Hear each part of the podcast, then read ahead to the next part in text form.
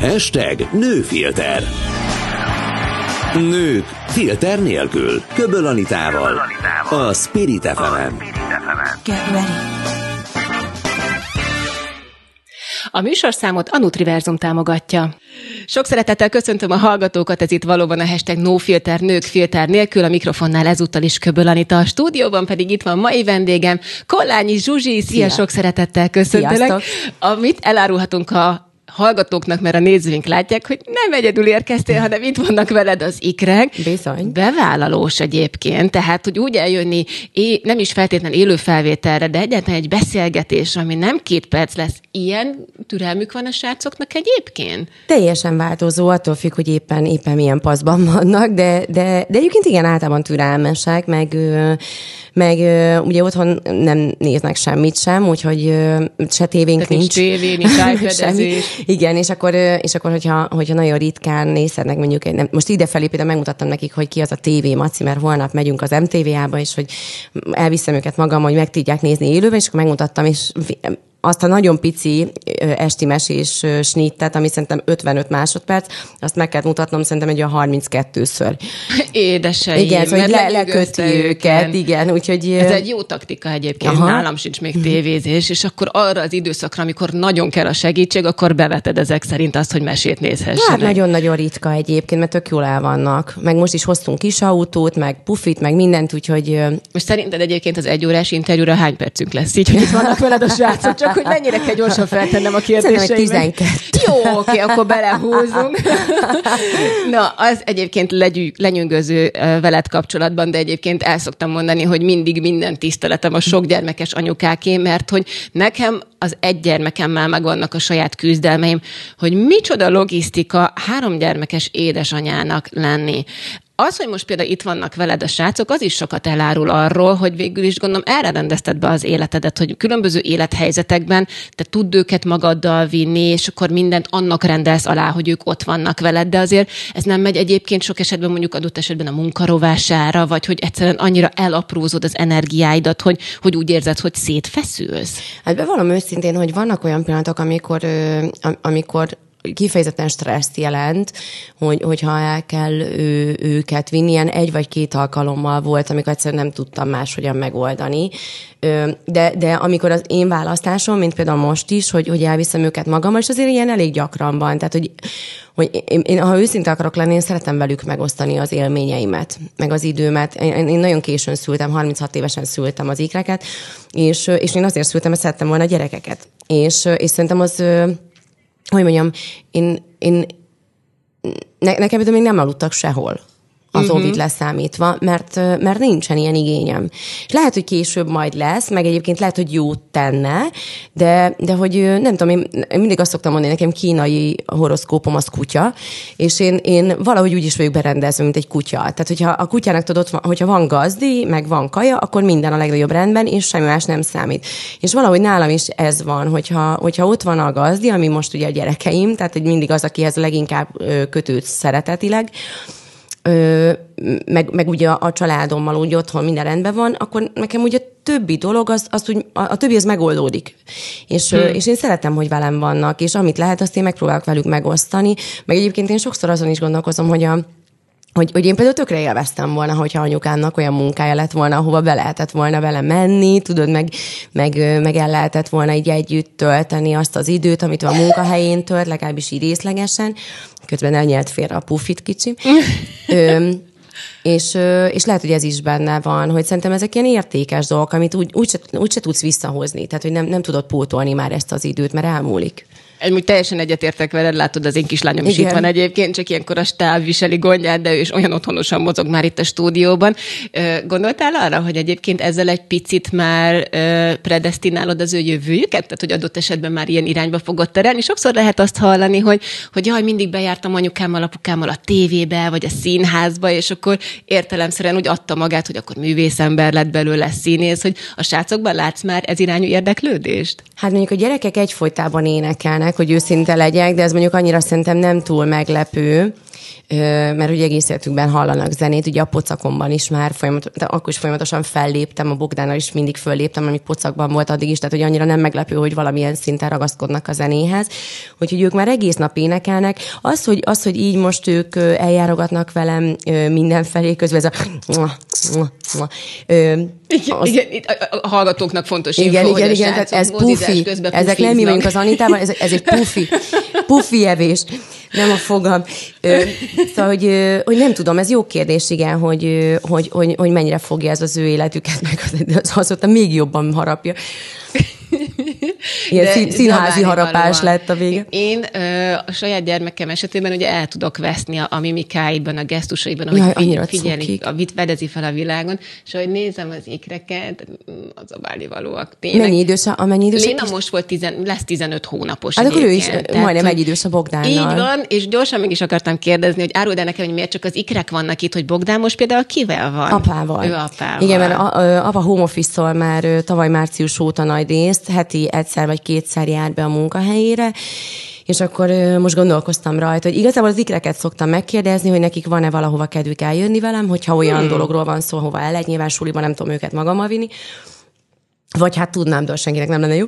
És Ö, és akkor, ha ők azt mondják, hogy nekik van kedvük, akkor, akkor Bogdánt otthon szoktam hagyni apával, hogy akkor, hogy akkor ők e, effektív nyilván akkor csak egy gyerekre kell vigyázni a munka közben, meg akkor, akkor nyilván akkor inkább ő is csak rá összpontosítson. Hogyha viszont az ikreknek esetleg nincs kedve, vagy nem tudom, eljátszanak otthon, vagy bármi, akkor meg, akkor meg el szoktam hozni Bogdánt magammal. Tehát, hogy így, mert egyrészt akkor annyival is kevesebb apának ott, otthon a tendője, meg úgy egy, azért egy korcsoporttal könnyebb foglalkozni, mint több korcsoporttal. Meg, meg, meg Bogdánt ugyanúgy szeretem elvinni magammal, tehát vele ugyanolyan jó megosztani a dolgokat mint, mint az ikrekkel. Viszont az annyira jó, hogy ők már el tudják dönteni, hogy van kedvük jönni, hogy kíváncsiak, és hogy itt vannak veled, és, és támogatnak. No hát amúgy eredetileg nem így kezdtem volna a beszélgetésünket, de őszintén bevallom, hogy beléptem ide a stúdióba, és hm. megláttam, hogy itt vagy a srácokkal, akkor elkezdtek kavarogni a gondolatok, mert ugye ez egy dolog, hogy én így járok, nekem is olyan magától értetődő, de hát muszáj voltalak erről is kérdezni, mert tényleg hát a YouTube nézőink is látják, hogy itt vannak a fiúk, és végtelenül örülök neki, hogy elhoztad őket magaddal családdal, de az biztos, hogy az anyaságodról nagyon szeretnélek kérdezni, mert ahogy az előbb is mondtam, hogy felnézek rátok több gyermekes anyukákra, így volt egy elképzelésem arról, hogy van néhány pont, amin szeretnék végigmenni, és hogy nagyon kíváncsi vagyok a te gondolataidra és uh-huh. álláspontodra ezzel kapcsolatban, már csak azért is, mert hogy ugye sokszoros tapasztalásod van, és minden gyermek egy picit más, nektek végül is ezt viszont nagy családként kell összehoznotok és összeegyeztetnetek. Viszont mielőtt még ebbe belevágnék, a legutolsó cikk, amit veled kapcsolatban olvastam, az arról szólt, hogy, mert nem is tudom, hogy fölírtam-e magamnak, hogy, hogy idézzek, nem idézek, mert azt nem írtam föl, hogy miről szólt a címe, de az volt a lényege, hogy dögös mamiként mutattad meg magad, és akkor nem mondom, kíváncsi vagyok, hogy mit fogok látni Zsuzsiról, és egyébként egy általam nagyon szépnek ítélt fotó volt Tartom. ugye a cikkben, talán a necharisnya az egyetlen, amire azt mondom, hogy, ha, hogy azt teszi igazán dögös és vagányát, de egyébként nem egy magamutogató, nem egy kihívó fotó, mégis ugye azt sugalta, hogy téged itt értek támadások amiatt, mert hogy anyaként dögös nőnek is megmutatod magad. Na erről nagyon kíváncsi vagyok a véleményed, de biztos vagyok benne, hogy ez nálad egy tudatos vállalás volt, hogy te megosztottad ezt a képet, és kíváncsi voltál arra, hogy mit szólnak hozzá az emberek, de el is mondtad a gondolatodat azzal kapcsolatban, hogy egy nő miért nem maradhatna nő attól, mert anyává vált. Úgy érted, hogy ezt meg kell mutatni a nőknek egyébként? Ö, nem, egyébként a, a, alapvetően a, a tartalom nem emiatt készült el, hanem mert a, a fotós, aki csinált, ez egy, egy, egy nagyon kedves lány, neki láttam más modellekkel, híres csajokkal készült képét, és nagyon tetszett, szerintem is, ahogy te is mondtad, szerintem gyönyörűek a munkái, tehát nagyon szép, a nőiségnek nagyon Szerintem egy nagyon érdekes, sejtelmes oldala látszik a fotóin mindig. És ö, ö, egyszerűen csak szerettem volna egy pár olyan képet, egy olyan pár olyan hangulatú fotót, mint az övéiben, nagyon tetszik a munkája. És ö, és, és én is azt gondolom, hogy semmi olyat nem csináltunk, tehát sem, nem, nem került olyan tartalom, még elkészítésre sem, nem hogy, nem, hogy nem raktam ki, de hogy még elkészülni sem készült el olyan tartalom, ami egy nagyon, is, nagyon picit is obszcén lett volna, vagy tehát, hogy nem semmi Á, olyan. Nagyon távol állt Igen, nagyon, tehát, nagyon, hogy tehát, kell is ezt a szót használni, mert semmi ilyesmi. Nincs, gondolom, mindenki előveszi a telefonját és elkezdi pörgetni Aha. a netet. Milyen ez a kép, miről beszélünk? Igen, tehát, hogy nem, én is azt gondolom, hogy, hogy nem is készült ilyen tartalom, nem, hogy nem raktam ki ilyet, viszont tényleg gyönyörű szépek a fotói, és úgy gondoltam, hogy, hogy ugyan miért ne rakhatnám ki. Na és az első ilyen fotóra érkezett, bár egyébként én nem olvastam, én nem olvasok kommentet, de érkezett megkeresés lapoktól, hogy, hogy ez is ez a komment volt alatta. Én mondtam, hogy jó, tök jó, mert én nem, nem olvasom, tehát jó, hogy elmondtátok most, hogy így felhívtatok telefonon. Hmm, de tényleg meg tudod állni, hogy ne olvas kommentet? Én nem olvasok kommentet. És, de akkor, akkor viszont, bocsáss meg Zsuzsi, csak egy gyors kérdés így közben, hogy akkor viszont miért csinálod?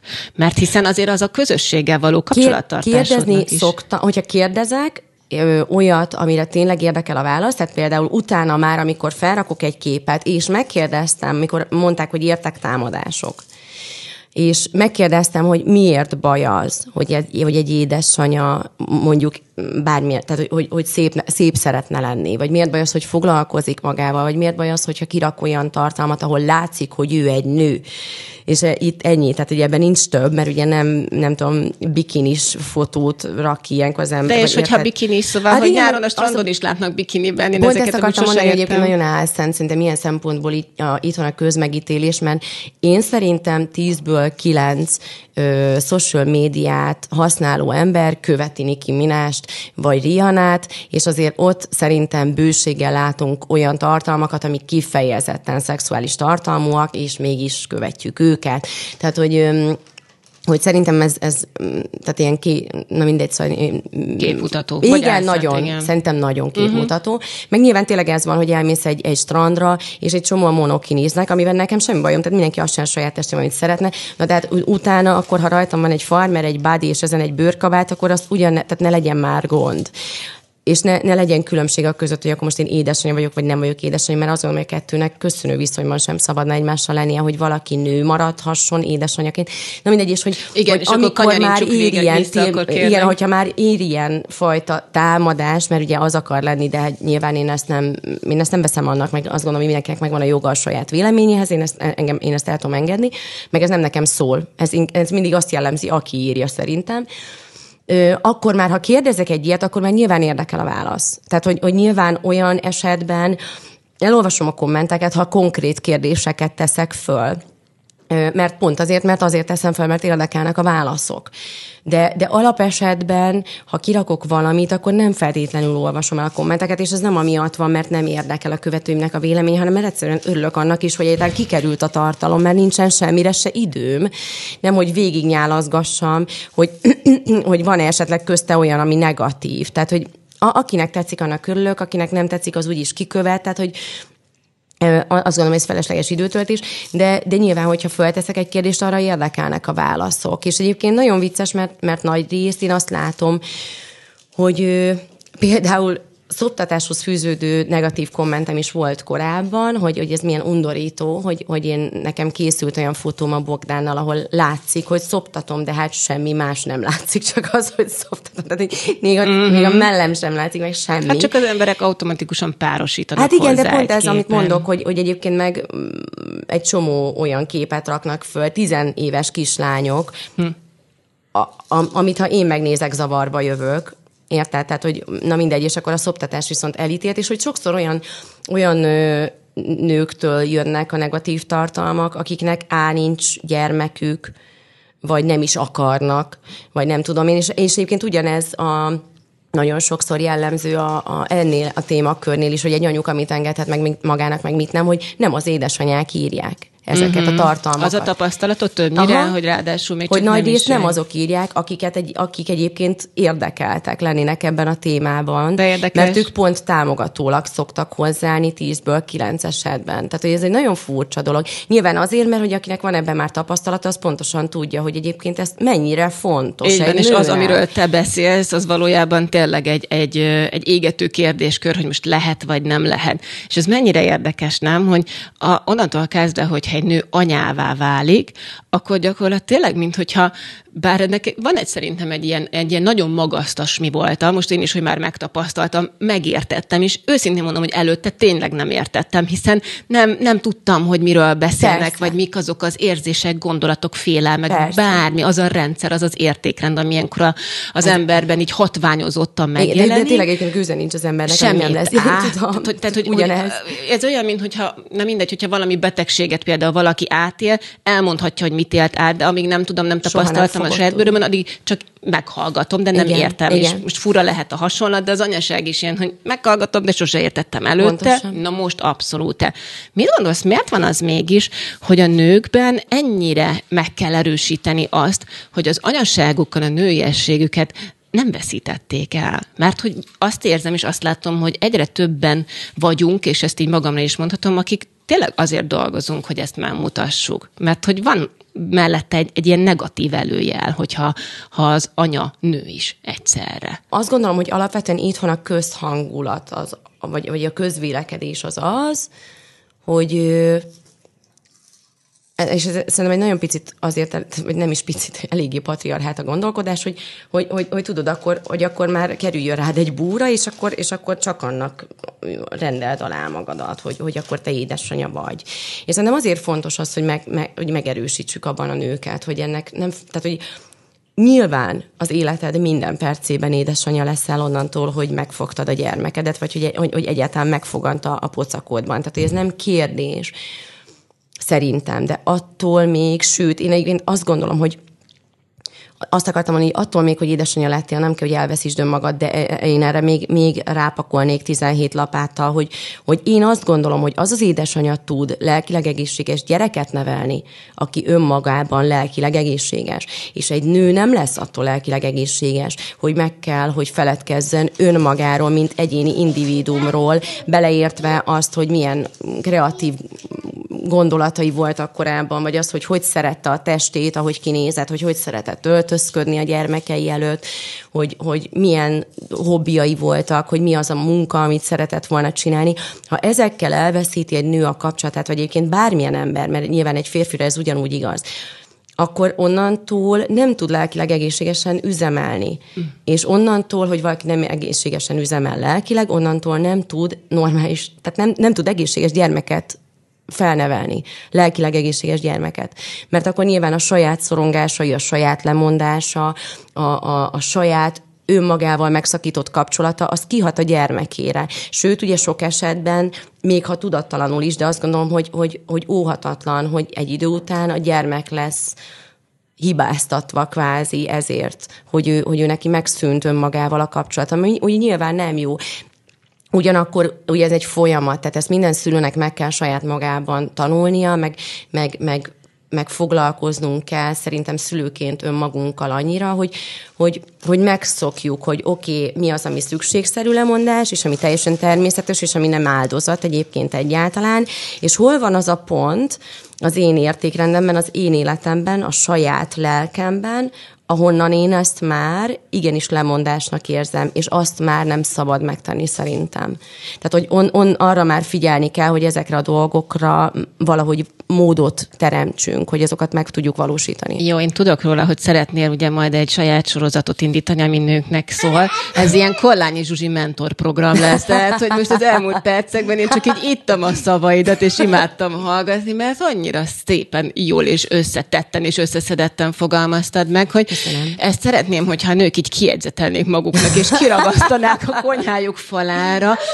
Annyi igazságot fogalmaztál meg abban, amit mondtál. Köszönöm. Na, hogy, hogy tényleg nagyon köszönöm neked, és, és ezért is éreztem én azt szerintem magamban, hogy az anyaságod mentén szeretnék nagyon sok kérdést föltenni nekem én azt hiszem belevágok ebbe, Jó. mégpedig azért is, mert szerintem van egy-két olyan dolog, amiben a nőknek folyamatosan szükségük van kapaszkodóra, mert amikor ők otthon vannak és egyénileg egy per egyben megélik és átélik az adott szituációt, akkor, akkor szerintem olyan hullámhegyeket és völgyeket élnek meg, és ha valaki elég tudatos gondolkodású, akkor lehet, hogy el is kezdi marcangolni magát, bár lehet, hogy most csak saját magamból indulok nem, ki.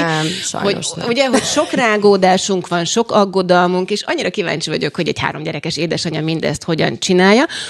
Nem tudom, olvastad esetleg a Kötődő Nevelés című könyvet, vagy egyáltalán egy olvastál az anyasággal, meg a neveléssel kapcsolatban könyveken? Hogy nagyon vicces, hogy most kérdezed, mert szerintem az előző két-három hónapon belül, ha nem rendeltem otthonra 25 vagy 30 ehhez kapcsolódó könyvet, akkor egyet sem. Egyébként pont azt a könyvet még nem olvastam.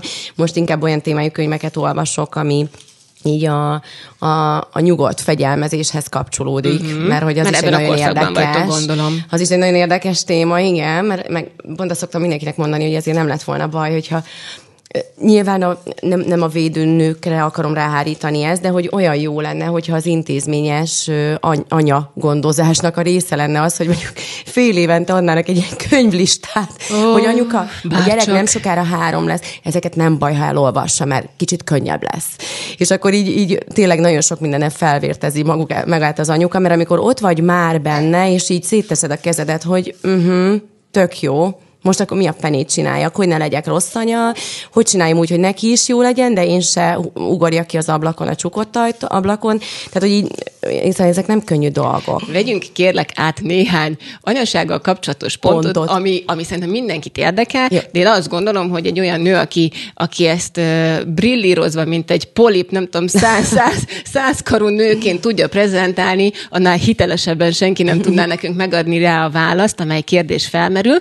Az első és legfontosabb talán, amíg találkozásunkkor ma, te már itt voltál a srácokkal, szerintem a megbeszélt idő előtt legalább 10 perccel, minek után én plusz 10 perccel berongyoltam ide a stúdióba az egyszem gyerekemmel, időmenedzsment, Kolányi Zsuzsi módra, szóval, hogy ez, ez hogy lehet összehozni, és mondjuk a, a mai napot is akár hogy prezentáltad, hogy tényleg itt voltál pontosan, ö, kisimultan, nem éreztem rajtatok feszültséget, a gyerekek éppen játszottak a, a székek mellett, szóval, hogy, hogy ez, ez sok-sok gyakorlás, vagy van valami trükköd, amit esetleg mások is be tudnának vetni. Mert nekem ilyen Nincs. Tehát én ah. akárhová indulok időbe, de tényleg őszintén mondom, másfél órával előtt elkezdek készülni, azt tudja, hogy 10-15 percet késni fogok. És nem azért, mert 85 másik dolgot csinálnék közben, hanem csak a gyerek körüli teendők, meg az elkészülés, felkészülés, az, az gyakorlatilag elvisz. És Aha. szerintem ez így sokan vannak, nem? És akkor az meg egy stresszfaktor, hogy, hogy oda kell érni, kapkodnod kell, feszült leszel tőle, Igen. hogy hogyan lehet az idődet jól menedzselni. Hát nekem sem egy mindig egyébként azt az hozzátenni, hogy, hogy én mondjuk életemben soha nem voltam késős. De én gyűlölök késni, mert, mert mindig úgy vagyok vele, hogy, hogy, hogy az én időm és pénz, és nyilván a másé is az. Úgyhogy azért az engem eléggé motivál a mindennapokban is, de ettől függetlenül, miatt a gyerekek vannak az életemben, ne aggódj, én is egy csomószor elkések, mert egyszerűen tényleg, amit mondasz, lehetetlenség. Tehát, hogy, hogy, hogy vannak dolgok, amire nem tudsz felkészülni, és hogyha az utolsó utáni pillanatban, amikor már mindenki fel van öltözve, kell elmenni bármelyiknek ugye a toaletre, hát akkor el kell menni toaletre, ugye nincs más választásod. Úgyhogy Úgyhogy ezt így meg, ez, ez nekem is szokott gondot okozni, de, de amikor végül sikerül odaérnünk helyekre normális időben, az, az tényleg annyi, hogy, hogy mondjuk jelen esetben is ide kellett érnünk 11-re, akkor én már negyed 11-kor mondtam, hogy, hogy jó, akkor most már elkezdjük venni a cipőt, kabátot, mert tudom, hogy mennyi idő rájuk adni, össze-vissza rohangálnak, meg még amíg leviszed a kocsihoz, bekötöd a kocsiba, még mi egyáltalán rá, ráveszed, hogy üljön be az autósülésbe, meg nem tudom én, azzal tudom, hogy ugyanúgy legalább negyed óra elmegy, és akkor tudom, hogy ide az út tőlünk kb. 30 perc, 26 volt egyébként, és akkor így nagyjából tudom, hogy akkor pont időre be fogunk tudni érni. De, de van, amikor ez nem jön össze, mert tényleg jön valami közben, de nagyon próbálok arra figyelni, hogy, hogy pontosan tudom, hogy ők mennyi tehát, hogy körülményes. Na, szóval egy gyerekkel indulni körülményes. És nagyjából most már meg tudom ítélni, hogy mennyire. És akkor azt az időt én pluszban rászámolom az elindulásra. Apa mindig azt mondja, amikor elindulok valahova, hogy izé, hogy de hát hova indulunk, hát nem tudom, csak 5 percnyire van az, ahova megyünk, én meg már 20 perc előtte topzódok. Ö, igen, csak velük megyünk, tudod. Tehát, hogy hiába van 5 percnyire, hogyha egyébként 30, amíg velük el lehet kezdeni bármit is csinálni. Úgyhogy, úgyhogy most általában rászámolom azt az időt. Nem tudok más csinálni. Uh-huh, mert tehát, hogy ez nem, egy ilyen abszolút gyakorlati Aha, része. Abszolút, igen. Meg, meg, meg megkérdezem őket 27-szer, hogy, íze, hogy, hogy akartok jönni? Vagy inkább itthon maradtok? Tudod, mert ha akartok jönni, akkor el kell készülni ezzel, meg ezzel, meg ezzel. És akkor ezt 5 percenként. 5 perc után megint meg. Akartok tényleg jönni? Akkor anyával? Tehát, hogy így íze, én folyamatosan így ébren tartom ezt, hogy, hogy jó, ha akartok jönni, akkor viszont ezt meg ezt kell csinálni, hogy mire odaérünk, addigra már megcsinálják pont a könyvekről beszéltünk ugye az előző ö, részben, hogy, ö, hogy az egyik csoporttársam a suliban írt most arról egy könyvet, majd nem sokára meg is jelenik, nyomtatásban is, hogy, ö, hogy a, azt hiszem az a, az al címe, hogy a gyermeknevelés 10 pontja, vagy valami ilyesmi, nagyon ciki, hogy nem tudom pontosan, mert én, én írtam a kritikát a hátuljára. 10 pontba összeszed fontos olyan konfliktus helyzeteket, vagy konfliktus forrásokat, amik előfordulhatnak egy gyermekkel, és például ilyen, csak ehhez akarom hozzáfűzni, az, hogy a, a gyerekeket hogyha a saját akciójuk közben megszakítod. Ez uh-huh. egy mhm. nagyon tipikus konfliktus forrás, amire viszont hajlamosak vagyunk nem oda, odafigyelni, pedig nekünk felnőtteknek is fontos. Tehát amikor te elkezdesz valamit csinálni, és nem engedi mondjuk akár a, a gyerek, mondjuk a Léna, vagy a fiúk nekem befejezni, akkor te is ideges vagy tőle. És hogy ezt viszont hajlamosak vagyunk a gyereknél nem figyelembe venni, hanem úgy ö, hozzáállni az ő dolgaikhoz, mint az a legtermészetesebb lenne, hogy neki azt azonnal abba kell hagyni, mert neked azonnal el kell indulni és hogy, hogy meg kell őket is tisztelni azzal, és nem ez egy tök jó gondolat, hogy, a, hogy, a, hogy az ő akciójukat azt ugyanúgy tiszteletben tartjuk, és hogy idő, időre emlékeztetjük őket arra, hogy ezt nem, záros határidőn belül három perc múlva, két perc múlva, egy perc múlva meg kell majd szakítani, és akkor, és akkor el kell majd indulni, vagy fel kell majd öltözni, vagy tök mindegy, hogy éppen miről beszélünk. És ez egy tök jól működő módszer. Nyilván nekem is van, hogy egyáltalán nem sikerül ezt tartani hogy nem, hogy nem sikerül tartani, de, de azért az idő nagy részében próbálok erre figyelni, és tényleg, mint egy papagáj, így hajtogatom, csak mindig rövidítem az időtartamot, és egyébként működik. Mert addigra, mire odaírunk, addigra tudják, hogy akkor jó, ez, ezzel nekünk feladatunk van, és akkor már nem azt érzik, hogy ki, ki téptem őket abból a szituációból, ami, ami nekik fontos. Mennyire vagy tudatosan nevelő anya? Hát én azt gondolom, hogy sajnos sokkal jobban, mint kellene, és sokkal kevésbé, mint szeretnék. Uh-huh. Mert hogy a, nekem tényleg a, a napom 24 óráját azt teszi ki, hogy azt figyelem a saját di- lelki dinamikámat, meg az övéket is. És Ez nem túl sok energia egyébként? Hogy, de. hogy ennyire mindenre mindig nagyon figyelsz, de. és tényleg három-öt gondolattal előrébb jársz már, hogy az adott szituációt majd hogyan fogod megoldani. De, de nagyon-nagyon-nagyon fárasztó az az igazság, és pont emiatt mondom, hogy, hogy nyilván sokkal jobb lenne, ha nem lenne ez, tehát hogyha nem, ha nem lennék ilyen, de ugyanakkor meg lelkiismeret furdalásom van, hogyha tudom, hogy egy helyzetet jobban meg tudtam volna oldani, csak mondjuk nem volt rá elég lelki erőm, vagy figyelmem, türelmem. Úgyhogy... úgyhogy nem ittam Hát az nagy hiba, iszol alma levet? Tetszik a, tetszik a helyszín, fiúk, jó itt a stúdióban? Jó itt a stúdióban? Hmm? Jó kis rádiós stúdió, Bólogat, Képzeljétek de egyébként, a... hogy itt, itt előttem ilyen rengeteg sok monitor meg gomb van, amit egyébként lehet majd nyomkodni, jó? Ezt majd adásfelvétel igen, után. Ezt inkább nem mond. Nem, nem, akartam most, mennek, nem és... mertelek volna ide csábítani benneteket most, de majd utána Kristóf bácsinak a stábból szólunk, hogy mutassa uh-huh. meg mhm. nektek ezt a keverőpultot. Kristóf bácsinak azért egy levél szanaxot előtt adjatok. Volt olyan koncertem, ahova jöttek az ikrek, gyöngyösön játszottam a nyáron, és ö, mert el akartak jönni, és egyébként olyan időpontban volt hatkor egy akusztikus koncert, és nagyon jó, gyönyörű, gyönyörűen felépített nagy színpad van ott mindig, ilyen szüreti mulatságok, és és, és nézd, jön a harmadik, odaállt a léni az ajtóba mögéd egyébként, hogy amikor meghallotta szerintem azt, hogy itt lehet nyomkodni, akkor ő Na, is. ugye? ugye? Bocsánat, ugye? hogy a szabadba vágok. Szia, Manó, én is integetek neki. Na jó, visszabocsánat. Hát ez ne, az anyalény, hát nem mutatjuk egy perspektíváját, ez, igen. Ez, pontosan ez. És a, az ikreknek mondtam, hogy, mert hogy lett volna egyébként egy ilyen nagy ö, vásár volt, meg ilyen sergők is voltak, meg mindenféle, apa mondta, hogy jó, akkor ő addig oda elviszi őket egyáltalán nem voltak hajlandóak elmenni a színpadtól, nem ők a színpadnál akarnak lenni. És akkor felültettem őket a színpad szélére, hogy akkor ott lehetnek addig, amíg, kibontom a másikat is, jó, ott lehetnek addig, ameddig zenélek, egy órás szetről beszélünk, Hát nyilván a három éves meddig ül? Három percig. És utána az egy órás szet, az konkrétan azzal telt, hogy az én gyermekeim leföl rohangáltak, de szó szerint mondom, hogy oda ne, ne nyomd meg, ne nyom meg az almalevet, mert át fog menni az egész. Hogy lefölrohangáltak a színpadon egy órán keresztül, és mentem megköszönni a hangtechnikusnak, hogy segített, meg nagyon cuki volt a stáb, akik segítettek nekünk, és mondta, hogy nagyon szívesen, állati menő koncert volt, tök szuperül énekeltem minden, de azt mondja, ez alatt a koncert alatt ő tíz évet öregedett, mert az, hogy azt nézte, ja, és utánunk a, a Bialex szék játszottak nagy zenekarral, tehát hogy már mindent ö, bedugtak, lepróbáltak, nem tudom én, és egy, egy órán keresztül azt figyelte a, a színpad mester, hogy a fiúk ne tekerjenek el semmit, ne húzzanak ki semmit. Látom magam előtt, igen. igen. nagyon kemény, és föl rohang, mint az őrültek, mint a villám.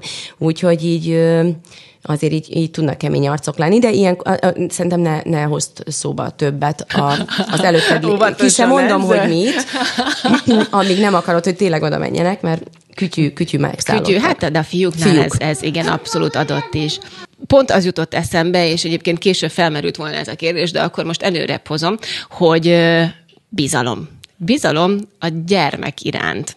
Mert az, hogy például adott esetben oda mered őket engedni egy olyan közegbe, ahol, ahol te dolgozol, és mindenki más is dolgozik, olyan pici gyermekként, mint ahogy egyébként ők, és ez ráadásul korábban volt, tehát nem a mostani érettségi szintjüknek megfelelően, ez előrevetíti azt is, hogy én azt gondolom, és azt hallom ki a szavaidból, hogy megbízol a, a saját gyermekeidben annyira, hogy ezt megmered nekik engedni, mert sokszor a szülői kontroll az abból is ered, hogy egyszerűen nem, nem bízol benne, hogy ő, ő abban az életkorban mondjuk adott esetben képes felmérni annak a súlyát, ami körülötted történik. Vagy ezen egyetlen gondolkoztál, vagy megfogalmazódott benned ilyesmi? Mm, sok olyan dolog van, amiben, amiben azt gondolom, hogy, hogy nem tudom megszavazni egyébként ezt a bizalmat, tehát hogy például ö, én nem szívesen engedem őket veszélyes dolgok közelébe, meg, meg most, most csak mondok egy nagyon egyszerű példát, hogyha hogy a, a konyha pultunkat, mivel most már az összes gyerekem feléri, a konyhapulton például nem hagyok soha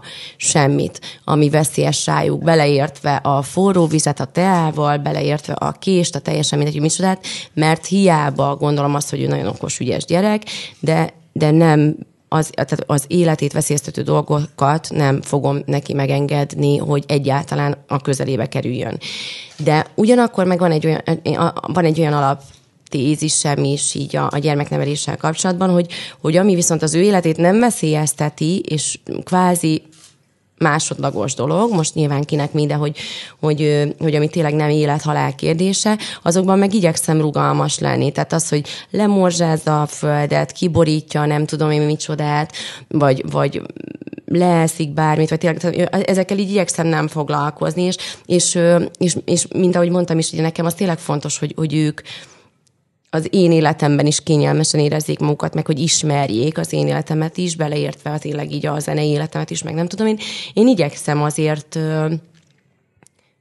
megszavazni nekik ezt a bizalmat azokban a, azokban a helyzetekben, ami, amiben nem életveszélyes dolgokról van szó. Neked De ugyanakkor meg bocsánat. nálam hangosabban nem üvölt senki, hogyha mondjuk eltörik egy tányér, mert tudom, hogy a Bogdán még ugye sokszor mászik, meg nem tudom én, és hogyha belegondolok, hogy akár egy szilánk csak, hogy lemarad, és mondjuk ő beveszi a szájába, mert ugye mindent bevesz a szájába, akkor viszont úgy üvöltök, mint egy sárkány, mert az életét veszélyeztetheti valamelyik gyerekemnek, és nyilván nem a tányér érdekel. Szóval ez, ez egy ilyen érdekes dolog, egy elég meghasonlott dolog, hogy mikor, hogy Egyáltalán nem, mert valami is különleges érzékkel már a következő kérdésemet vet, te, vetítetted ezzel előre. Amúgy azt akartam itt hirtelen közbe kérdezni. Igen, hogy, hogy neked amúgy köthélből vannak-e az idegeid, de ugyanezzel akkor összekapcsolom gyorsan a következő kérdést, ami szintén ugye egy pontja annak, amiről szerettem volna veled beszélni, ami pedig nem más, mint a, a harag, a düh, a türelmetlenség kezelése, és már az első kérdésnél is egy fél mondatban szóba hoztad, hogy bizony van olyan, hogy felkapod a vízen. Na, és szerintem az a tipikus, az anyaságnak egy olyan pontja, Hát ami, hogyha az ember van józan belátása, én nekem például iszonyú lelkiismeret mhm. furdalásom uh-huh. szokott lenni, de akkor abban a pillanatban azért, azért van, van, van, hogy elszakad a cérna, és, és nem tudom jól kontrollálni magamat. Te ezt hogy kezeled magadban?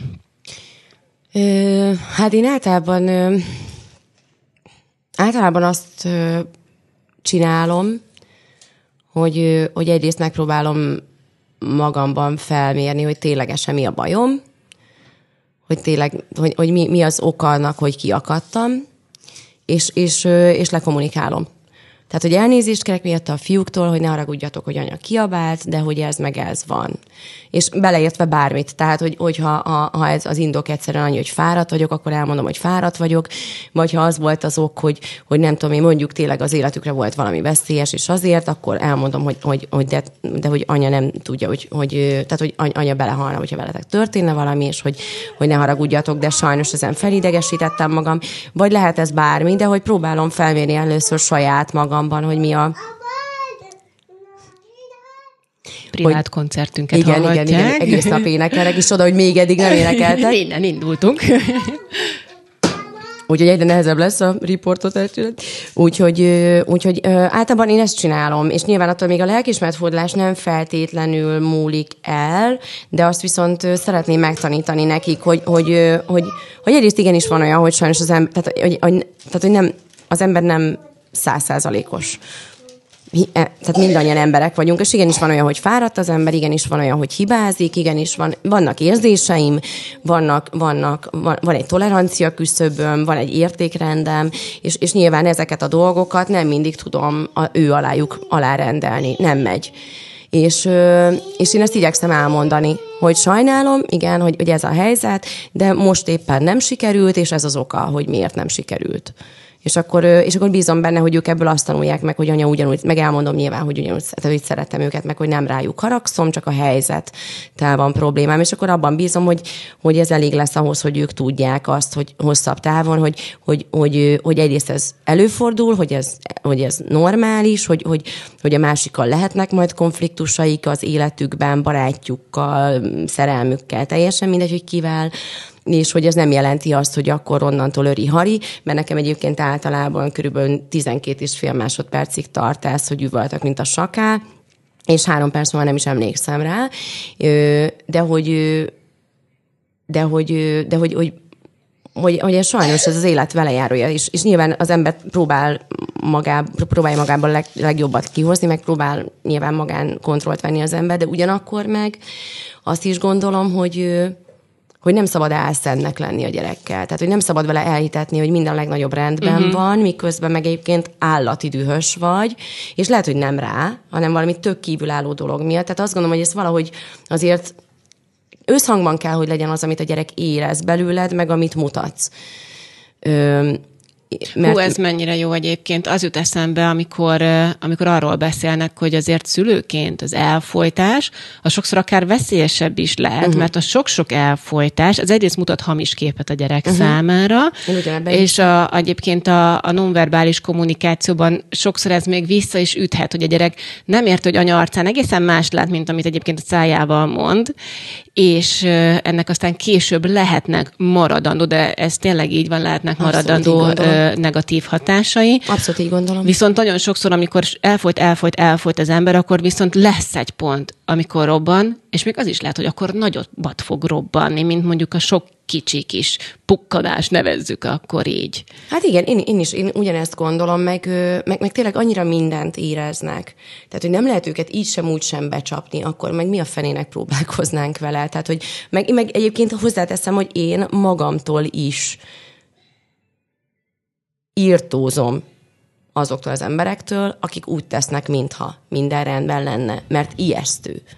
Tehát hmm. akkor velem inkább üvölcsön valaki öt percen keresztül, mint hogy látom, hogy, hogy próbálja visszaszorítani, és izé, a, a, érzed, ahogy csikorog a foga, érted, és, és nem szól egy szót se, vagy megpróbálja egy elkendőzni ezzel a mézes, mázos, jaj, hát ez nem is olyan nagy, de közben meg érzed, hogy belül tombolás van. Szerintem az borzalmas, tehát engem is ijeszt, és én is gyűlölöm. Tehát én ezt nem fogom megtanítani a gyerekeknek, és nyilván az se biztos, hogy jó, hogy azt megtanítom, hogyha, izé, hogyha ha bármi gondjuk van, már hogy komolyabb, nyilván nem bármi, de hogy, hogy azért, hogyha ha valami komolyabb gondjuk van, akkor inkább üvöltsék ki magukból, de inkább üvöltsék ki magukból. Nekem is volt olyan, hogy annyira mérges voltam egy adott helyzetben, hogy negyed órán keresztül üvöltöttem, mint egy sakál, és három percenként elmondtam, hogy nem rájuk vagyok mérges, és nem is nekik mondtam, de azt éreztem, hogy másképp sztrókot fog kapni.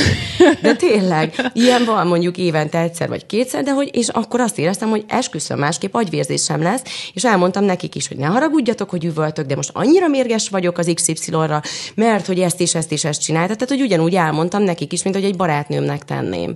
És ez lehet, hogy nem jó szülői szemszögből nézve, vagy pszichológiai oldalról, de szerintem még mindig jobb, mint hogyha megfeszülök, és kidurranok, és azt hiszik, hogy velük van bajom. Uh-huh. Mert akkor nyilván egyértelműen magára veszi. Mert én is magamra vettem, hogyha mondjuk a szüleimnek volt, akár egymással problémájuk, és nem kommunikálták le. Na, akkor például te melyik szülőtípus vagy? Az, aki, aki szeretné továbbvinni azt, amit a szüleitől látott és kapott, vagy az, aki másképp szeretné csinálni? Az utóbbi. Igen? Ne nyom meg, ne nyom meg, ne nyom meg! Rád, rád folyik az egész. Mi, mi az, ami például... Abszolút, abszolút, abszolút nem, nem, nem értek egyet azzal, ahogy a, ahogy a, ahogy a szüleim megéltek dolgokat, és ezt nem, nem, nem hibáztatásképpen fogalmazom meg, csak hogy, hogy, hogy én nem így szeretném csinálni. Tehát az anyukám rengeteg elfolytással él, és nagyon-nagyon súlyos hatással is vannak egyébként a fizikai testére is, amivel szintén nem értek egyet, főleg, hogy azért ezt ez egy bizonyos kor fölött már kell tudni szerintem felismerni, és kell kezelni. Tehát, hogy kell, kell, kell tennünk, ha már a, a fizikai testünk jelez, hogy, hogy ha-hó, tehát, hogy valami nem oké, csináld másképp, akkor szerintem igenis kell tudni felébredni. Meg, meg az, hogy tényleg az elfolytás egy idő után szerintem leginkább azt mérgezi, aki, aki csinálja. Tehát, hogy saját, saját magunkat mérgezzük vele, és, és ráadásul nehezíti az őszinte kapcsolatok a fenntartását. Hogyha valakinek sok az elfolytása, az nem tud őszintén kapcsolódni. Mert ha valakinek sok az elfolytása, az nekem azzal is egyenlő, hogy az a valaki valószínűleg nem tudja önmagát sem megfelelőképpen elfogadni, meg szeretni, hiszen ha tudná magát szeretni, akkor kimerné kommunikálni az igényeit, a konfliktusait, a, a haragját, a dühét, mert tudná, hogy attól függetlenül, hogy ő most épp haragszik, dühös, bármi baja van, attól ő még egy szerethető valaki. Ha valaki szorong, és valaki nem kommunikálja ki a belső érzéseit, meg, meg, ö, meg elfolytásokkal él, az nekem azt jelenti, hogy az a valaki nem szereti önmagát. Uh-huh. És akkor viszont az a valaki hogyan kapcsolódik értelmesen, normálisan nyitottan egy másik emberhez. Hogy fogja őt elfogadni, hogyha önmagát sem tudja. És akkor nyilván ezeket a szorongásokat fogja belevinni abba a kapcsolatba is, teljesen mindegy, hogy ez egy szerelmi kapcsolat, vagy egy, vagy egy, vagy egy gyermekkel felépített kapcsolat, egy szülői kapcsolat, vagy egy társkapcsolat, vagy teljesen mindegy, hogy micsoda. És akkor van olyan, ami benned mondjuk adott esetben aggodalomra, vagy félelemre ad okot, hogy te tudod, hogy mondjuk a, a, a szüleid hogyan viselkedtek adott szituációban, élesen él benned emlékként, mivel gyerekként ezt láttad, ezt tapasztaltad, benned van, hozod magaddal, hogy az egyszer csak nevetüljön ki a, a saját gyerekeidre, tehát, hogy ebben is tudatos vagy, hogy tudod, hogy mit szeretnél másképp csinálni, vagy vannak olyan helyzetek, amikor fülön csíped magad, hogy a csodába, ezt, ezt anyukám is így csinálta, és én mennyire másképp akartam, és mégis itt ez a séma, és, és én most leutánzom. Nekem azért sok, olyan, sok ismerősöm van, és és sok olyan ismerősöm van, akinek együtt van a családja, együtt vannak a szülei már akár nem tudom, 40 éve, tehát egy, úgy fog működő házasság van, de hogy, tehát, hogy együtt vannak a szülők, így, így ez a pontos Azért együtt vannak, akkor még nem működik. Nagyon trükkös nem biztos, hogy működik, igen. Tehát, hogy, hogy, hogy, együtt vannak a szülők, együtt van a család, sokat járnak össze, nem tudom én micsoda. Nálunk viszont ugye az történt, hogy 12 volt, amikor apukám elköltözött, és 18 volt, amikor anyukám elköltözött, és sokszor azt érzem, Nyilván nagyon sok nehézségem volt, meg nagyon sok mindeneket megküzdenem, meg nagyon sok dologgal indultam hátrányjal az életben, de hogy mégis sokszor azt érzem, hogy velem jobbat tettek a szüleim azzal, hogy, hogy így, hogy, hogy nekik voltak gondjaik, így inkább kiléptek az életünkből, mert így saját mintákat kellett felépítenem. Mint sok barátomnál meg azt látom, hogy akár velem egy idősek, esetenként idősebbek, vagy pár éven fiatalabbak, és még mindig nincsenek sem az önismeretnek, sem az önszeretetnek azon a szintjén, amire azt gondolom, hogy egy 30-40 éves embernek szüksége lenne, hogy legyen, mert folyamatosan nyomja őket ugyanaz a minta. Tehát ugyanaz a státusz uh-huh. megvan, ami mondjuk akár 5-6 éves koruktól, vagy 12 éves koruktól, vagy 0 éves koruktól. Tehát, hogy ez egy nagyon érdekes dolog, hogy, hogy, hogy hogy kinek mi az, ami jót tesz, meg hogy, meg hogy mi az, ami ténylegesen épít egy embert, és, és hogy nem mindig az a hátrány, amire az ember először azt gondolná, hogy, gondolná, hogy ez egy hátrány. És akkor van, van olyan, hogy te azt nem is, nem is jól kezdem a kérdést, hanem inkább azt akarom kérdezni, hogy ezért te mondjuk extrán pumpálsz szeretetet, odaadást, figyelmet a, a fiaidba? Igen, ez egy tök-tök érdekes kérdés, mert pont most voltunk hétvégén két csoportársammal, menünk terepgyakorlatra, és mind a ketten anyukák, és az egyik csoportársam közülük, a, a, a Ditta is két gyermekes anyuk, a fiatalabbak, mint én, egy tízessel kb., és hogy a, neki, a, a, a, ők úgy élnek abszolút, hogy, a, hogy kvázi egymás mellett vannak a, a, a szülői ház, az ő házuk, a nem tudom, hogy mondta, hogy ha a szüleiken múlna, az egész utcát megvásárol, hogy mindenki így egy közegben maradjon, és ő pont azt mondta, hogy ő, hogy, hogy, hogy, hogy az ő szülei ugyanolyanok voltak, mint én, hogy, hogy ilyen kvázi így, mint az ördög szekér, tudod, hogy így csak sodorta őket a szél, és hogy, hogy valószínűleg ők pont amiatt lettek ilyenek. És én ezt magamban is érzem, igen, hogy, hogy valószínűleg nekem azért ennyire fontos így a, a kollektíva, meg, meg így a, a szövetség nekem, a gyerekeimmel, meg a, a, a, a például a testvéremmel is, meg nem tudom én, mert, mert, hogy, mert hogy én abban hiszek, igen, hogy, hogy a szeretet, meg a kölcsönös elfogadás, meg az egymásnak a támogatása, az kellene, hogy legyen az alapja az életnek, meg az életünknek, de úgy, hogy ezt, hogy ezt őszintességgel, tehát hogy nem, nem, nem elfolytásokkal. Zsuzsi, én, én, én, én szerintem órákig tudnám veled ezt a beszélgetést folytatni, hogy, a, hogy az anyaságról, bár biztos, hogy a, hogy a harmadik részét a beszélgetésünknek is azért át fogja járni, hiszen már nem lehet a személyettől elvenni. Mégis most szeretnék kifejezetten rád fókuszálni, és nem a, a csodálatos kis családodra, akiknek egy része ma itt van velünk, mert hogy mikor készültem a mai beszélgetésünkre, akkor hallgattam veled interjúkat, néztem, illetve olvastam cikkeket, és az egyik dalodat bevallom töredelmesen, hogy én, én, én, én most hallottam először, ez az Angyal című szám. És hogy hogy olyan sorok vannak benne, amik engem kifejezetten elgondolkodtattak veled kapcsolatban, hogyha ezek a sorok megszülethettek, akkor mi lehet mögöttem, mert ennek csak egy vetületét hallhatjuk, és én ennek a dalnak mentén szeretnék most egy picit beszélgetni Jó, veled. cuki vagy. Köszönöm, hogy meghallgattad. Hát ne vicc, egyébként egy gyönyörű dal. Köszönöm.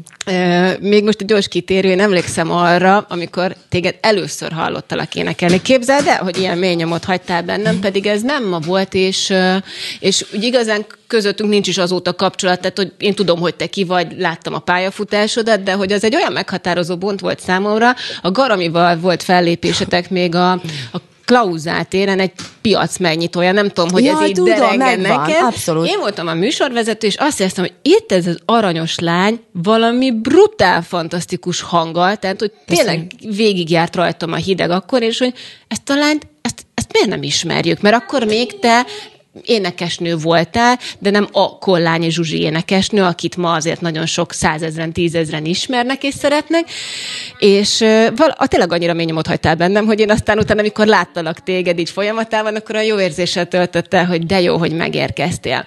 De emiatt én egy picit azt éreztem, hogy nem lehet, hogy neked neked úgy kicsúszott az életedben például a karrierépítés? Tehát, hogy sok-sok minden, nem is a karrierépítés, mert az folyamatos volt, hanem maga a siker időben jött, későn jött, jöhetett volna már előbb is, vagy ezt te hogy éled meg? Hát ez egy nagyon, nagyon egyszerű de nyilván összetett kérdés, de egyébként nagyon egyszerű megválaszolni szerintem. Én azt gondolom, hogy minden akkor jön az életben, és ebben tényleg hiszek, amikor az ember élet rá, ke- kezd, kezd bolykottálódni a műsorod. Nem baj, rajta leszünk. Majd válaszolnak a fiúk is.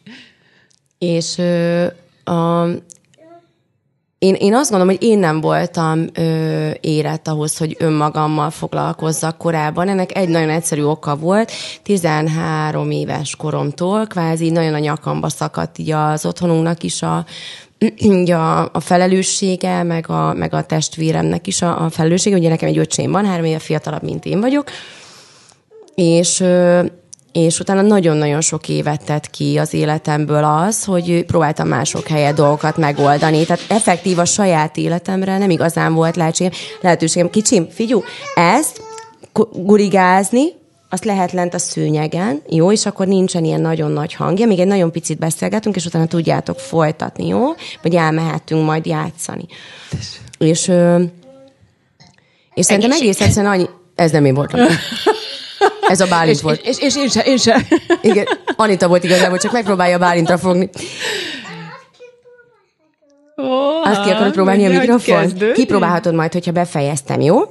Jó? Majd szerintem megengedik. Biztos. Sőt, ide Bálint, oda, oda Bence, és akkor így majd lesz egy jó, jó kis párbeszéd. Egy pár jó, perc, jó, még addig nézzétek, légy szíves, vagy kapcsoljak másikat?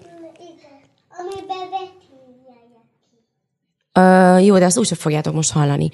Szóval, hogy uh, ö, szerintem én nem voltam készen a, hogy, hogy Ez jó lesz? De ezt általában inkább unni szoktátok egyébként, mint élvezni, de megpróbáljuk. Zsügy, zsügy. Ez nem a tavaszi szilvizet De. No, hogy megismertem? Hoppácska. Hát egy éve tisztán énekelnek. De jó. Nagyon durva, igen, gyönyörűen énekelnek.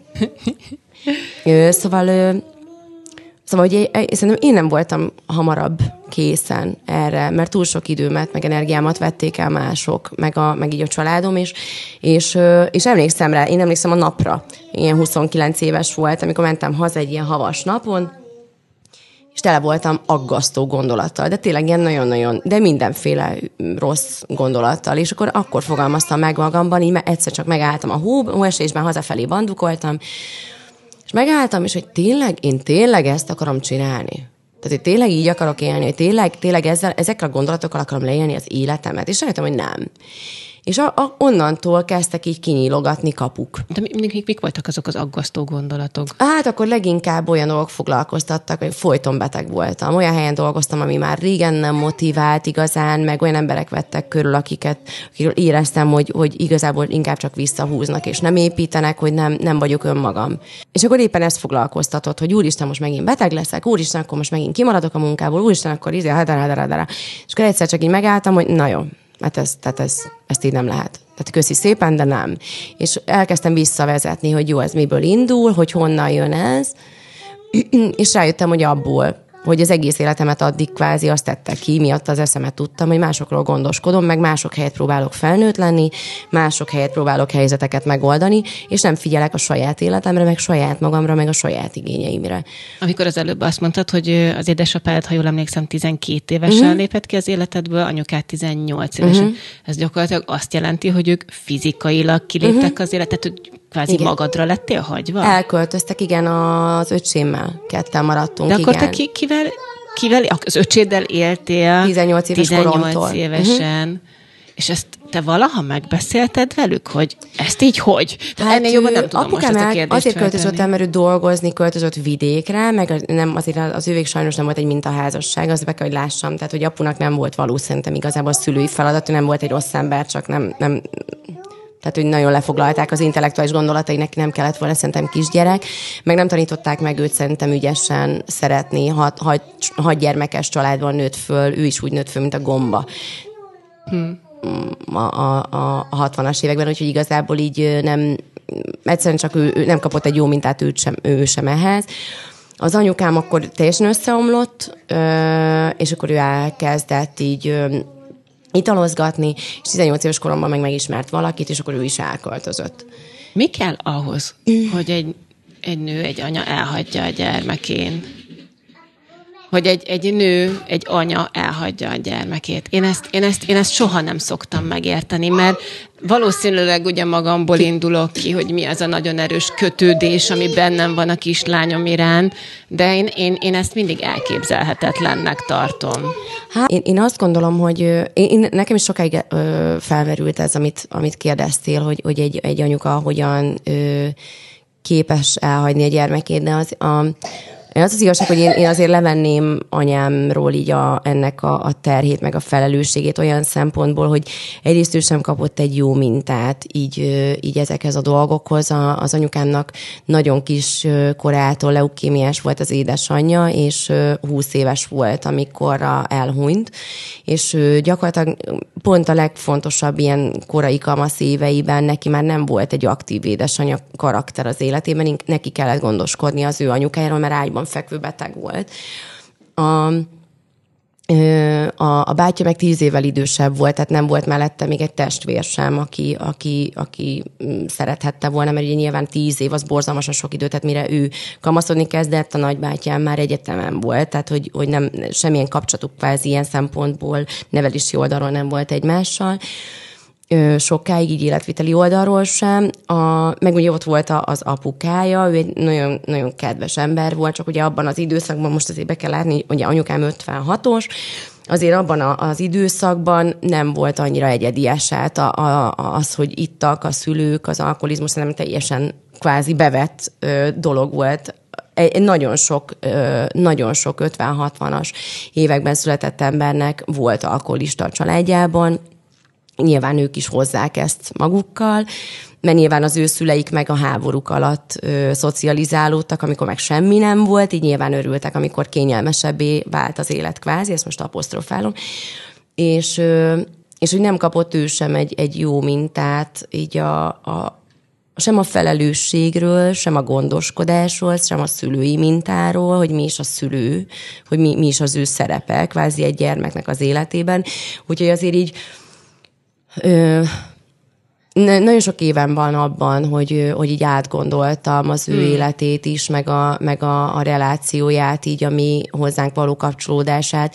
És ő, én azt gondolom egyébként, hogy pont a legmeghatározóbb években, ami egy gyereknek inkább a korai gyerekkora, akkor ő nagyon jó anyuka volt. Uh-huh. Tényleg mindenhol ott volt velünk, tényleg az egész életét mi tettük ki, tényleg elvitt minket az összes órára, apám sehol nem volt ott egyébként.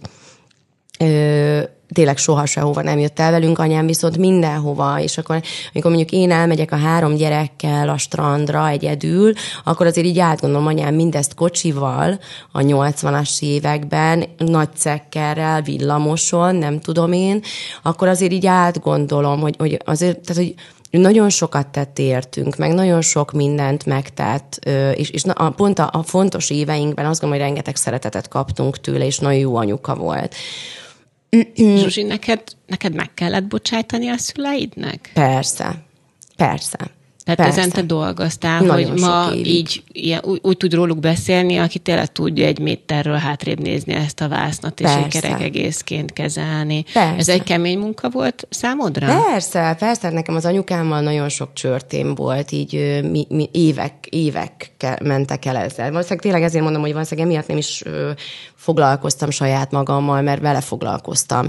És tényleg mindenféle ö, periódusa volt ennek, volt, hogy, hogy üvöltöttem vele, volt, hogy sírtam, volt, hogy könyörögtem, volt, hogy negligáltam, volt, hogy, hogy még olyan is volt, hogy vele ittam, de tényleg, tehát, hogy vol, emlékszem olyan szilveszter, amikor azért mentem át, mert tudtam, hogy ő neki igazából csak ez van az életében, nagyon kicsi a komfortzónája, és akkor azért mentem át hozzá, hogy jó, hát akkor megittam vele egy pár pohár valamit, amit ő szeretett volna. Tehát, hogy mindig változtattam a, a hozzáállásomon. Mi múlott szerinted az, hogy téged ez nem szippantott be? Hogy te képes voltál másképp élni az életedet? Hmm, ez egyébként egy nagyon jó kérdés. Volt régen, a, dolgoztam sokáig, 13 évig egy multi vállalatnál, és az, ott az egyik kolléganőm egy, egy pszichológus csaj volt, és mondta, hogy a pszichológiának van egy olyan ö, szakága, nem emlékszem pontosan, hogy micsoda, hogy hogy hívják, ami kifejezetten azzal foglalkozik, hogy, hogy mitől van az, hogy adott ugyanolyan rossz vagy jó körülmények között élő emberek közül az egyik ö, felemelkedik, a másik lesüllyed, vagy fordítva. És ö, én, én nem tudom, hogy mi ez. Tehát, hogy egyszerűen azt gondolom, vagy ez lehet, hogy tök hülye hangzik, de az, az is lehet, hogy egyszerűen Istennek valami más terve van velem hogy, hogy ő más szeretne, hogy más csináljak, de az is lehet, hogy, hogy sokat gondolkoztam például azon, hogy, hogy nagyon sok a hasonlóság közöttem és az édesanyám anyukája között. Uh-huh ö, nem ismertem, ugye, mert Ezt nagyon akartam korán pont kérdezni, igen, hogy te már akkor őt a, nem is ismerted, csak gondolom a családi történetekből. Igen, meg, meg láttam ugye sok fotóját, meg anyukám ugye sokat mesélt róla, hogy, hogy milyen érdekes, hogy én mondjuk ezt, az, ezt meg azt, ezt az ékszert szeretem, mert a nagy is ezt szerette, vagy hogy ugyanilyen rúzsokat használt, vagy ugye ezeket az illatokat szerette. És valahogy egy idő után így elkezdtem, így, így valahogy nagyon mélyen elkezdtem azt érezni, hogy mi van akkor, hogyha mondjuk én az ő reinkarnációja vagyok, oh. és mondjuk mi van akkor, ha az én feladatom az volt, hogy azt a törődést, már ebben a jelenkori életemben, hogy azt a törődést, amit az anyámnak ő akkor nem tudott megadni, mert a, a saját betegsége miatt, azt nekem pótolnom kellett az övében. És, és, és valahogy egyébként például ez, hogy, hogy, hogy ez, és, és beszélgettem erről anyámmal is. Ő egyébként egyáltalán nem ő, hisz különösebben ezekben a dolgokban, nem egy spirituális alkat, de több egyszer, amikor beszélgettem vele erről, akkor elkezdte ő is így átgondolni, hogy, hogy, hogy le, egyébként lehet, hogy nem is butaság, amit mondok, hogy lehet, hogy, lehet, hogy tényleg a nagyi a, a nagyinak a hagyatéka ez, hogy, hogy én olyan vagyok, amilyen, és, és hogy, hogy, hogy lehet, hogy egyszerűen nekem ez, ez volt a feladatom, hogy, hogy azt, a, azt a sok évet, amit az anyám az ő életében nem tudott, mm, meg, amit nem tudott megadni az a nagyi neki, azt lehet, hogy nekem egyszerűen pótolnom kellett mert hogy, mert hogy valahol ja, így karmikusan nekem rendeznem kellett ezt a feladatot. Most egy picit kezdesz másképpen összeállni bennem, mint ahogy miközben erre az interjúra készültem, mert hogy fölírtam magamnak azt a kérdést, hogy, hogy te miért nem pihensz, mert ugye nagyon hamar visszaálltál a munkába, uh-huh. vállaltad a felkéréseket, a koncerteket, dolgozol a háttérben, most láttam ugye, hogy a Dancing with the Stars-ban is ott voltál, Igen. és hogy... Egy tíz, 12 órácskát, nem olyan sokat. Csak egy, csak egy laza, igen, laza fél napot gyakorlatilag letoltál, és ugye én azt szerettem volna tőled megkérdezni, hogy te miért nem adsz magadnak időt arra, hogy, hogy kizárólag anya legyél, és hogy van-e benned bármiféle félelem, hogy az, amit felépítettél a karrieredben, az, hogyha egy picit most háttérbe húzódsz, az el fog veszni. De most ez a gondolat, ez egy picit másképpen fogalmazódott meg bennem, mégpedig úgy, hogy, hogy van-e benned bizonyítási kényszer, hogy te minden fronton maximálisan helytállj, mert hogy mást akarsz mutatni, mint amit te kaptál. Nem úgy mutatni, tehát Nem, hogy értem, másképp értem, akarod élni az életed, mint amit te kaptál. Hát ez így már biztos, hogy igaz. Tehát, hogy az, az biztos, hogy igaz, hogy, hogy, hogy én élni szeretnék a lehetőségeimmel, meg az adottságaimmal, mert azt gondolom, hogy a, a, az anyukámra mindenképpen igaz, hogy ő egyáltalán nem teljesítette ki önmagát, és az nagyon ijesztő látni. Tehát, hogy nagyon, nagyon rossz látni azokat az embereket, és ez nem csak az anyukámra vonatkozik, hanem rengeteg ilyen embert ismerek. Nagyon-nagyon sok olyan embert ismerek, mindenféle közösségekből, zenészeket, szalszás közösségekből, mindenhonnan tényleg az összes baráti körömet beleértve. Nagyon sok olyan ismerősöm és barátom van, aki sodródik, uh-huh. és nem aknázza ki az értékeit, és azt nagyon rossz látni. Nagyon-nagyon-nagyon rossz látni azt, amikor valakiben látod, tudod, hogy mennyi érték van, és valahogy nem tud hozzájuk kapcsolódni. És ezt mondom, ez egy nagyon, nekem mindig, mindig rossz érzés. Tényleg nagyon sok értékes embert ismerek, akik nem tudnak a saját értékeikhez kapcsolódni, és emiatt interpretálni sem tudják azokat. És tengődnek. És ez nem, az nem jó látni. Tehát, hogy ez egy, ez egy rossz dolog, megmondom, hogy nyilván anyukámnál is rossz dolog, meg, meg valamiért azt érzem, ami egyébként lehet, hogy kívülről gőgnek tűnik. De hogy valamiért azt érzem, hogy, hogy, hogy kaptam megfelelő mennyiségű mondani valót is, meg erőt is ennek az elmondásához fölülről, és hogy, hogy, hogy nem, nem tehetem meg azt, hogy akkor nem beszélek. Uh-huh. És ezt beleértem, beleértve a dalaimat is, akár a dalszövegeket, meg, meg, meg hogy kaptam a Jóistentől egy hangot, ami üzemképes, ami működik, és ami átmegy, és hogy, hogy, hogy egyszerűen nem engedhetem meg magamnak azt, hogy ne éljek azzal, amit kaptam, mert akkor, mi, akkor, milyen, akkor minek kaptam. Tehát, hogy akkor, akkor miért, miért adta nekem ezt bárki, hogyha ha nem használom. És, és nem, nem szeretném elvesztegetni. Plusz egyébként, miatt a gyermekeim vannak, az is benne van, hogy, hogy nekik is azt szeretném üzenni is, meg, meg, meg elérni is, hogy, hogy ők is akarjanak azzal foglalkozni, hogy mi az, ami nekik fontos, ami az a saját értékeikkel, hogy ismerjék fel azokat egyáltalán, hogy mik azok, és hogy, hogy akarjanak belőle valamit, hogy, hogy merjenek teremteni, hogy, hogy merjenek álmodni, hogy merjenek kreatívak lenni, mert szerintem ez tök fontos dolog az életet.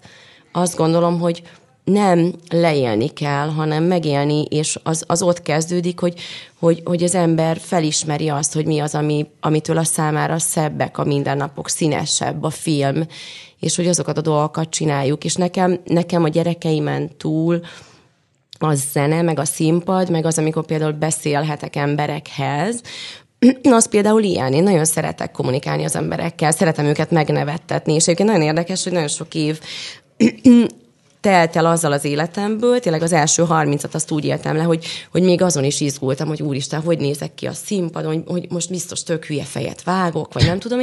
És most Igen, nekem már... volt időt gondolkodni? Rengeteg, hát akkor ez viszont abszolút megfelelés. Ez, ez biztos, hogy arra vezethető Igen, és azért mondom, hogy ez nagyon sok ilyen éven volt, és most meg már és az, az, az önelfogadás nekem például abszolút köthető a gyerekeimhez. Most meg már fölmegyek úgy egyedül egy színpadra, délután nem tudom, három órakor egy testületi megbeszélés után énekelni, egy, egy ilyen előadóterembe, hogy, hogy hogy nem, hogy merek magamból hülyét csinálni, de tök szívesen teszem, hogyha ez szórakoztat másokat. Tehát, hogy valahogy azt gondolom, hogy a gyerekeimmel valahogy így az tudok kapcsolódni egy olyan réteghez önmagamban, egy olyan részhez, amihez korábban nem volt kulcsom. És ezzel sokkal könnyebben tudok kapcsolódni más emberekhez, és azt érzem, hogy tudok oldani másokban dolgokat, feszültségeket, aggályokat, akár a zenén keresztül, akár csak kommunikációban, és valamiért azt érzem, hogy ezzel nekem feladatom van, hogy, hogy, ez, hogy, ezt, hogy ezt át tudjam adni. És azért nem, nem, mm, nem, hogy nem engedem el most a gyeplőt, hanem hogy, hogy, hogy azért dolgozom most, ha lehet egyébként még többet, meg még több fajta területen, mert azt érzem most, hogy van rengeteg olyan belső motivációm, ami, ami nem belőlem jön, hanem fölülről jön. És amit ki kell dolgoznom, tehát amit oda kell adnom másoknak. Tehát most azt, azt érzem, hogy most azért dolgozom, hogy ezeket a dolgokat odaadhassam azoknak, akiket illet, amiért kaptam régen, és eddig meg nem tudtam használni nagyon sok szép gondolat, és én egyáltalán nem felejtettem el, hogy mi az angyaltól indultunk, csak aztán utána saját magamat írtam felül egy kérdésemmel. Egyetlen egy olvastam a sorokat, amiket itt kiemeltem magamnak, viszont, viszont lassan tényleg át kell adnunk a stúdiót, úgyhogy, úgyhogy én, én, én azért nem mennék bele most már abba, amit szerettem volna tőled kérdezni, mert úgy érzem, hogy mindennel, amit most elmondtál nekem, már felülírtad azokat a gondolatokat, amik az Angyal című dalban vannak. Én azt ajánlom inkább hallgassák meg az emberek, és akkor, akkor, akkor fogják érteni, az hogy, jó ötlet. Igen, hogy most mire gondolok, mert, mert az is volt szerintem egyfajta Zsuzsi, akiből azok a gondolatok Igen. megfogalmazódtak, és kijöttek, és most is hallottam egy Zsuzsit, aki meg szerintem már fényévekre van attól a lánytól, ezt jól érzem? Mm, inkább azt, én, én talán inkább úgy fogalmaznék, igen, hogy, hogy én, is, én, én abszolút ismerem, megértem, megérzem még magamban azt a lányt, aki írta azt a mhm. dalszöveget, de, de hogy, de hogy kaptam valamit a gyerekeimtől, ami azt gondolom, hogy a, így a, olyan, mint hogyha az angyalt akkor írtam volna, mikor, mikor, mikor a sok minden rám pakolódott, és a, a gyerekek meg, meg olyan, mint hogyha ahhoz az énemhez segítenének kapcsolódni, akinek születtem. Hmm. És, az, és, és ez a kettő áll fényévekre. És ezért mondom, hogy mindenkinek kell szerintem azzal foglalkoznia, hogy a saját szorongásait, elfolytásait, mindenféle terhet, amit kapott az élettől, azokon túl megpróbálja magát megismerni, mert, mert a kettő, ahogy, ahogy, te is, ahogy, ahogy érződik is, hogy a kettőnek egyébként, tehát fényévekre van egymástól. És Müller, Müller Péter ugye rendszeresen fogalmazott, ugye a könyveiben fogalmaz, csak én régen olvastam már Müllert, hogy, hogy a, a nagy ével íródott én, meg a kisével íródott én között szakadék van, tehát óriási nagy, és a nagy én belül az mosolyog csak a kisérnek a marhaságain, mert hogy ugye ő az, aki aggódik az, hogy most odaérek, nem érek oda, mit vettem föl, jól nézek ki, megmostam meg a fogam, nem mostam meg a gyerek, tök hülye vagy nem, és a, a nagy én meg ugye ő, ő csak a, ő azt látja, hogy az egész egy színjáték, amit berendeztél még az életed előtt úgy, ahogyan te gondoltad, beraktad a szereplőket, beraktad a az eszközöket, amiket használni szeretnél, meg a feladatokat, amiket végig akarsz járni. És ő fölülről nézi az egészet. És teljesen más a kettő.